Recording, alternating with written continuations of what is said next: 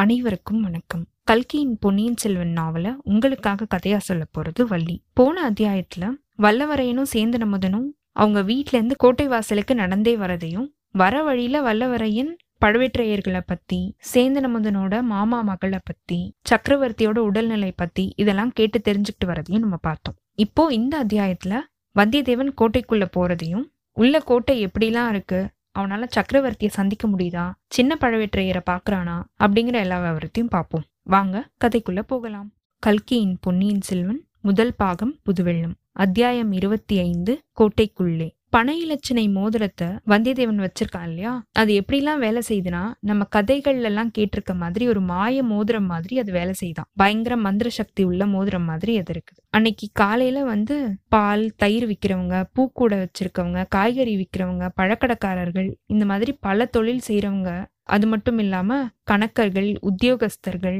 கோட்டைக்குள்ள வேலை பாக்குறவங்க இவங்க எல்லாருமே வந்து ஒரே கூட்டமா கோட்டைக்குள்ள போறதுக்காக அதோட வாசல்ல நின்றுட்டு இருக்காங்க ஆனா கோட்டை கதவுகள் வந்து சாத்தி இருக்கு. அதுல திட்டி வாசல் அதாவது அந்த பெரிய கதவுல ஒரு ஆள் மட்டும் உள்ள போற அளவுக்கு வந்து ஒரு குட்டி கேட் மாதிரி இருக்கும். அதுதான் திட்டி வாசல்னு சொல்லுவாங்க. அந்த வாசலை திறந்துட்டு ஒவ்வொருத்தரையா உள்ள விட்டுட்டு இருக்காங்க அந்த கோட்டை காவலர்கள். இப்படி ஒவ்வொருத்தரையா உள்ள விடுறதுக்குள்ள அந்த கோட்டை வாசல்ல நிக்கிற அந்த காவலர்கள் வந்து பயங்கர அதிகாரத்தை காமிச்சிட்டு அப்படியே படோடோபமா ரொம்ப பந்தா பண்ணிட்டு அவங்க எல்லாம் ஒவ்வொருத்தரை மட்டும் உள்ள அனுப்பிச்சுக்கிட்டு இருக்காங்க. ஆனா நம்மளோட இளம் வீரனான வந்தியத்தேவன் இந்த பனை இலச்சினை மோதிரத்தை காமிச்சதுதான் லேட்டு. காவலர்கள் வந்து அவனுக்கு பயங்கர மரியாதையை காமிச்சு கோட்டை கதவுல ஒன்ன ஃபுல்லா திறந்து விட்டு அவனை உள்ள அனுப்பிச்சிருக்காங்க. வந்தியத்தேவன் கோட்டைக்குள்ள போயிட்டான். ஆஹா தஞ்சைபுரி கோட்டைக்குள்ள வந்தியத்தேவன் கால் வச்ச நேரம் என்ன நேரமோ தெரியாது. அதுல இருந்து எத்தனை எத்தனையோ முக்கியமான நிகழ்ச்சிகள்லாம் தொடர்ந்து வந்துகிட்டே இருந்தது. சோழ சாம்ராஜ்ய சரித்திரத்திலேயே இது ஒரு முக்கியமான சம்பவமா ஏற்பட்டுருச்சு.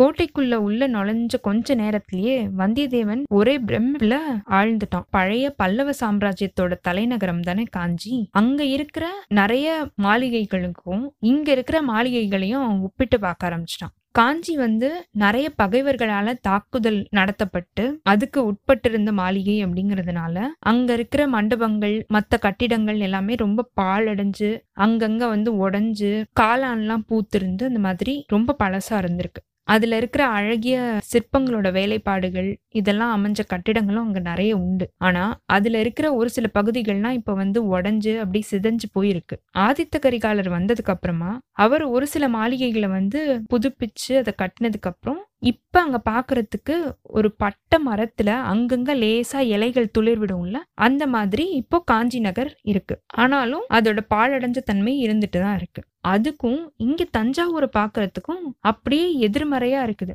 இங்க பார்த்தா எல்லாமே புதிய புதிய மாளிகைகள் புதிய புதிய மண்டபங்கள் வெண் சுண்ணாம்பு அடிச்ச மாளிகைகளுக்கு நடுவுல செம்மண்ணால செய்யப்பட்ட செங்கற்கல்லால கட்டப்பட்ட குட்டி குட்டி கட்டிடங்கள் இதெல்லாமே இருக்கு. இது பாக்குறதுக்கு வைரங்களுக்கும் முத்துகளுக்கும் நடுவுல ரத்தினங்கள் பதிச்ச மாதிரி ஒளி வீசிட்டு இருந்திருக்கு. அங்கங்க வந்து அரண்மனை தோட்டங்கள்ல மரங்கள்லாம் வளர்ந்துருக்கு. அதை பாக்குறதுக்கு இந்த செம்மண் பூமியோட சத்த எல்லாத்தையும் அது உறிஞ்சிட்டு நல்லா கொழு கொழுன்னு செழிப்பா வளர்ந்துருக்கா மரங்கள் எல்லாம். புன்னை தென்னை அசோகம் அரசு ஆள் பலா வேம்பு இப்படிப்பட்ட நிறைய வகையான மரங்கள் எல்லாமே அப்படியே தளர்ச்சி இலைகள் எல்லாம் வந்து நல்லா பச்சை பச்சேன்னு உள்ள சாயலோட கண்ணுக்கு குளிர்ச்சியா இருந்திருக்கு பார்க்க அது மனசுக்கு உற்சாகத்தையும் ஏற்படுத்தியிருக்கு. இது எல்லாத்தையும் பார்க்கறதுக்கு அதிசய சக்தி வாய்ந்த மந்திரவாதியான மயன் அவன் நிர்மாணிச்ச நகரம் மாதிரியே இருக்கு. இந்த புதிய நகரத்துக்குள்ள பிரவேசிக்கும் போதே ஒரு புது உற்சாகம் வந்து வந்தியத்தேவனுக்கு பிறந்திருக்கு. உள்ளமெல்லாம் அப்படியே பூரிச்சு பொங்கி ஒரு விதமான சந்தோஷம் அவனுக்கு இருக்கு.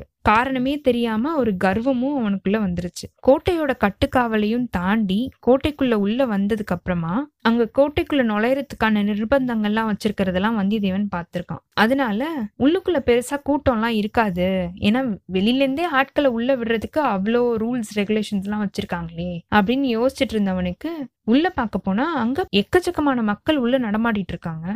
ரோடு காலியா இருக்கும்னு நினைச்சவன் அப்படியே ஏமாந்தே போயிட்டான். அங்க பார்த்தா தெருக்கள் எல்லாமே ஜே ஜே ஜேன்னு ஒரே கூட்டமா இருக்கு. குதிரைகளும் குதிரை பூட்டிய வண்டிகளும் ரதங்களும் அங்கேயும் இங்கேயும் போயிட்டு வந்துட்டு இருக்கு. அதோட சத்தம் ஒரு பக்கம். சின்ன மலை மாதிரி இருக்கிற யானைகள்லாம் வந்து கம்பீரமா நடந்து அதோட மணி ஓசையோட நாலாபுறமும் போயிட்டு இருக்குது பூக்கள் காய்கறிகள் பழம் பால் தயிர் இதெல்லாம் விற்கிறவங்க அங்கங்க கூச்சல் போட்டுக்கிட்டே போறாங்க. அப்போப்போ டைமை டினோட் பண்றதுக்காக அங்கங்க வந்து மணி அடிச்சுட்டே இருக்கு. ஆளாட்சி மணின்னு சொல்லுவாங்கல்ல அந்த மணி அடிச்சுட்டே இருக்கு. இதுக்கு நடுவுல அங்கங்க பாடுற சத்தமும் இசைக்கருவிகள் வாசிக்கிற சத்தமும் ஒரு சில மங்கையர்கள் நடனம் ஆடுற சத்தமும் கேட்டுட்டு இருக்கு. இதெல்லாம் பார்க்கறதுக்கு ஒரே திருவிழா கோலாகலம் மாதிரி இருக்கு.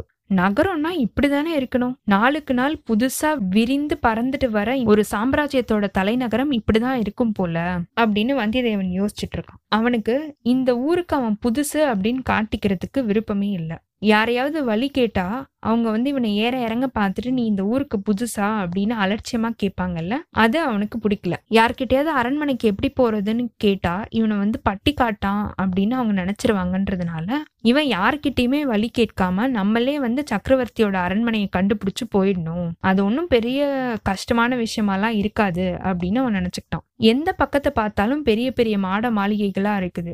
அங்கங்க வந்து அதுல மகர தோரணங்கள்லாம் தொங்குது. கொடிகள் எல்லாம் கட்டி தொங்க விட்டுருக்காங்க. காத்து நல்லா வேகமா வீசும்போது இது எல்லாமே வந்து ஒன்னோட ஒண்ணு அடிச்சிட்டு படபடன்னு பறந்துட்டு இருக்குது சத்தத்தோட.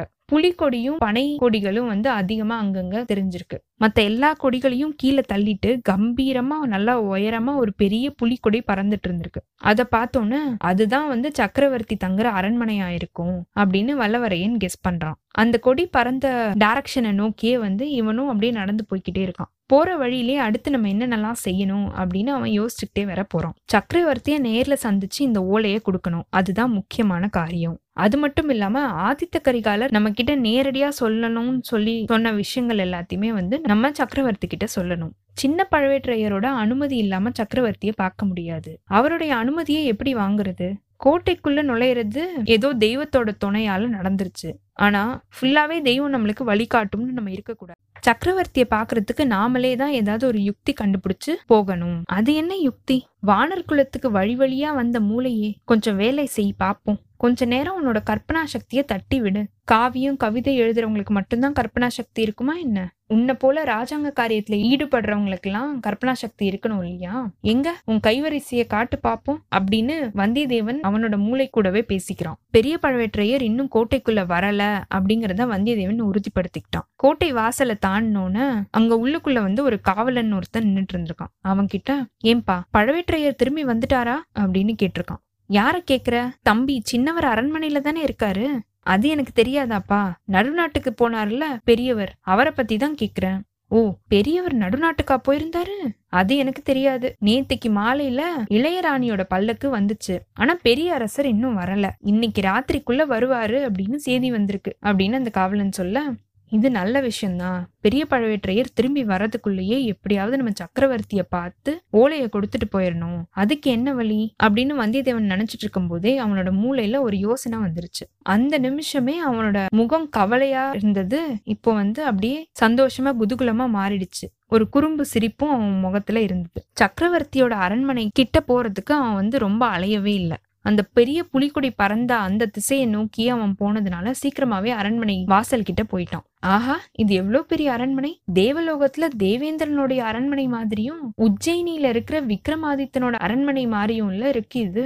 இந்த முன்வாசல் மண்டப தூண்கள்ல சிற்ப வேலைப்பாடுகள்லாம் செஞ்சிருக்கிறது எவ்வளோ அற்புதமா இருக்கு. ஒவ்வொரு தூண்லயும் செதுக்கி இருக்கிற குதிரை முன்னங்கால தூக்கிக்கிட்டு அப்படியே பாஞ்சு ஓடி வர மாதிரில இருக்கு. இப்படின்னு அந்த அரண்மனையை பார்த்து பிரமிச்சிருக்கான். அந்த அரண்மனைக்கு போறதுக்கு நாலு வழிகள் இருந்திருக்கு. அந்த நாலு வழிகள்லயுமே வந்து பாதை முடிகிற இடத்துல ரெண்டு குதிரை வீரர்களும் ஒரு சில காலால் வீரர்களும் நின்றுட்டு இருந்திருக்காங்க. அவங்க கிட்ட நெருங்கி வராமலே வீதி ஓரமா அப்படியே வந்து மக்கள் நடமாடிட்டே இருந்திருக்காங்க. ஒரு சிலர் வந்து அவங்க கிட்டக்க வந்துட்டு கொஞ்ச நேரம் நின்று அரண்மனையை அப்படி முன்னாடி இருந்து பார்த்துட்டு அப்படியே திரும்பி போயிடுறாங்க. ஒரு சில பேர் புலிக்கொடி அண்ணாந்து பார்த்துட்டு போறாங்க. ரொம்ப நேரம் அங்க யாரையுமே நிக்க விடாம அந்த காவலர்கள் வந்து கையாலேயே சமிக்ஞை செஞ்சு அவங்கள போங்க போங்கன்னு போக சொல்றாங்க. இப்படி அங்கங்க கூட்டம் கூடி நிக்கிறவங்க எல்லாருமே வந்து ரொம்ப கத்தி பேசாம மெதுவா காதோரமாவே பேசிட்டு போறாங்க. வந்தியத்தேவன் மத்தவங்க மாதிரி அங்கங்க தயங்கி தயங்கி நிக்காம வேகமா அப்படி கம்பீரமா நடந்து நேர அரண்மனை பாதை கிட்ட இருக்கிற காவலர்களை நோக்கி போகிறான் உடனே அங்க ரெண்டு குதிரை வீரர்கள் அந்த குதிரையோட முகத்தோட முகமா இடிச்சு நிப்பாட்டிட்டு கையில இருக்கிற வேலை குறுக்க நிப்பாட்டி அவனை நிறுத்துறாங்க. கீழே நிக்கிற காலால் வீரர்களும் வந்து அவங்களோட வேல்களை குறுக்க குறுக்க நிப்பாட்டிட்டு வந்தியத்தேவனை போக விடாம வழிய மறைச்சு நிக்கிறாங்க. வந்தியத்தேவன் அவனோட மந்திர மோதிரமான அந்த பனை இலச்சினை பொருத்திய மோதிரத்தை எடுத்து நீட்டுறான். அவ்வளவுதான். அதை பார்த்த உடனே அங்க இருக்கிற வீரர்களுக்கு இருந்த மிடுக்கும் திமிரும் அப்படியே அடங்கிருச்சு. ஒவ்வொருத்தரும் ஒவ்வொருத்தரோட முகத்தை பார்த்திருக்காங்க. அதுக்கப்புறம் ஒருத்தர் மாத்தி ஒருத்தர் வந்து அந்த மோதிரத்தை திருப்பி திருப்பி உத்து கவனிச்சிருக்காங்க. சரி வழிவிடுங்க அப்படின்னு ஒருத்தன் சொல்ல ரெண்டு வேல்களையும் குறுக்க நிப்பாட்டி வச்சிருந்தவங்க அதை நகர்த்திட்டு வந்தியத்தேவனுக்கு வழிவிடுறாங்க. வந்தியத்தேவன் இப்போ அப்படி திமிரா கர்வத்தோட நடந்து போறான். ஆனா என்ன? இன்னும் எத்தனை காவல் இந்த மாதிரி இருக்கும்ன்றது அவனுக்கு தெரியல. சின்ன பழவேற்றையர் எங்க இருப்பாரோ தெரியாது. எப்படி விசாரிக்கிறது? யார்கிட்ட கேக்குறது? சின்ன பழவேட்டரையரோட அனுமதி இல்லாம சக்கரவர்த்திய பார்க்க முடியாது. இந்த பெரிய விஸ்தாரமான அரண்மனையில நோயாளியா இருக்கிற சக்கரவர்த்தி எந்த இடத்துல இருக்காரோ அதை நம்ம எப்படி தெரிஞ்சுக்கிறது? இப்படின்னு யோசிச்சுக்கிட்டே வந்தியத்தேவன் போறான். அவனுக்கு பின்னால ஒரு சில பேர் கூட்டமா வர்றது அவனுக்கு தெரியுது. திரும்பி பார்க்கறான். ஆமா ஒரு பத்து பதினஞ்சு பேர் வந்து கும்பலா வந்து காவல் காவலர்கள் பக்கத்துல நின்னுட்டு இருக்காங்க அவங்கள பாக்குறதுக்கு ரொம்ப விலை உயர்ந்த பட்டு பீதாம்பரங்கள்லாம் அணிஞ்சிருக்காங்க. முத்து மாலை மகர கண்டிகள் காதுல வந்து குண்டலங்கள் இதெல்லாமும் போட்டிருக்காங்க. மகர கண்டினா வந்து ருத்ராட்ச மாலை மாதிரி இருக்கும்லாம் கீழே பெரிய டாலர் வச்சுட்டு அந்த மாதிரி. சிலர் நெத்தியில வந்து விபூதி பூசியிருக்காங்க ஒரு சில பேர் வந்து சந்தனமும் குங்குமமும் மத்தவங்க எல்லாம் வந்து செவ்வாது போட்டு வச்சிருக்காங்க. இவங்க எல்லாரையும் பார்த்தா புலவர்கள் மாதிரில இருக்கு. ஆமா புலவர்கள் கூட்டம் தான் இது அப்படின்னு அடுத்த நிமிஷமே வந்தியத்தேவனுக்கு தெரிஞ்சிருது. காவலர்கள்ல ஒருத்தன் வந்து அவங்களோட தலைவனா இருக்கணும்னு நினைக்கிறேன். கவிராயர்கள்லாம் வந்திருக்காங்க வழிவிடுங்க அப்படின்னு மத்தவங்களை பார்த்து சொல்ல இன்னொரு வீரன் கிட்ட சின்ன பழவேற்றையர் ஆஸ்தான மண்டபத்துல இருக்காரு அவர்கிட்ட இவங்க எல்லாரையும் கூட்டிட்டு போ அப்படின்னு அவன் கட்டளை இடுறான். புலவர்களே ஏதாவது பரிசு கிடைச்சதுன்னா போகும்போது இந்த வழியாவே திரும்பி வாங்க. பரிசு கிடைக்கலன்னா வேற வழியா போயிடுங்க அப்படின்னு அவன் திருப்பியும் சொல்றான். இதை கேட்ட மத்தவங்க எல்லாரும் சிரிக்க ஆரம்பிச்சிடுறாங்க. கொஞ்ச நேரம் நின்று இதெல்லாத்தையும் கவனிச்ச வந்தியத்தேவன் பழம் நழுவி பாலில் விழுந்துருச்சு அப்படின்னு நினைச்சுக்கிறான். இந்த புலவர்களோட நம்ம போனா சின்ன பழவேற்றையர் இருக்கிற இடத்துக்கு போய் சேர்ந்துடலாம் யாரையும் வழி கேட்டு விசாரிக்க வேண்டிய அவசியம் கிடையாது. அதுக்கப்புறம் நம்மளோட சாமர்த்தியம் தான் இருக்கவே இருக்கே நம்மளுக்கு தான் அதிர்ஷ்டமும் இருக்குல்ல அப்படின்னு யோசிச்சுக்கிட்டே புலவர் கூட்டத்தோட அவனும் போறான். இத்தோட இந்த அத்தியாயம் நிறைவு பெற்றதுங்க.